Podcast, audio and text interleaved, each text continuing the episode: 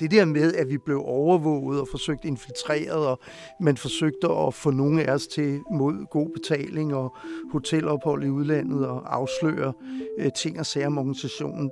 Det vidste jeg fra det øjeblik, jeg meldte mig ind. Hvordan føles det at blive overvåget? Af en infiltrationsagent gennem telefonaflytning eller nogen af alle de andre redskaber, efterretningstjenesterne har til rådighed?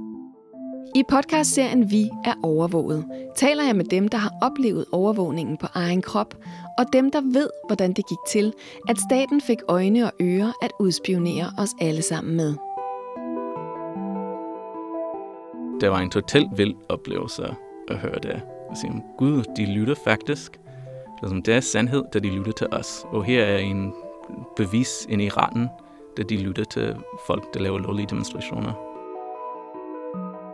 Gennem FE-skandalen ved vi nu, at Forsvarets efterretningstjeneste har blotlagt Danmarks vitale informationsblodåre for amerikanske NSA, der suger data om danskerne til synlædende efter for godt befindende.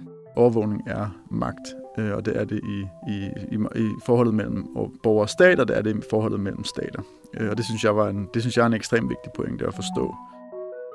At personer og grupper, der vil begå kriminalitet, bliver overvåget, er ikke så kontroversielt. Men at lovlige demonstranter og aktivistisk arbejde og helt almindelige mennesker som mig og dig, der lytter til det her lige nu, også bliver overvåget af staten, er mere tankevækkende.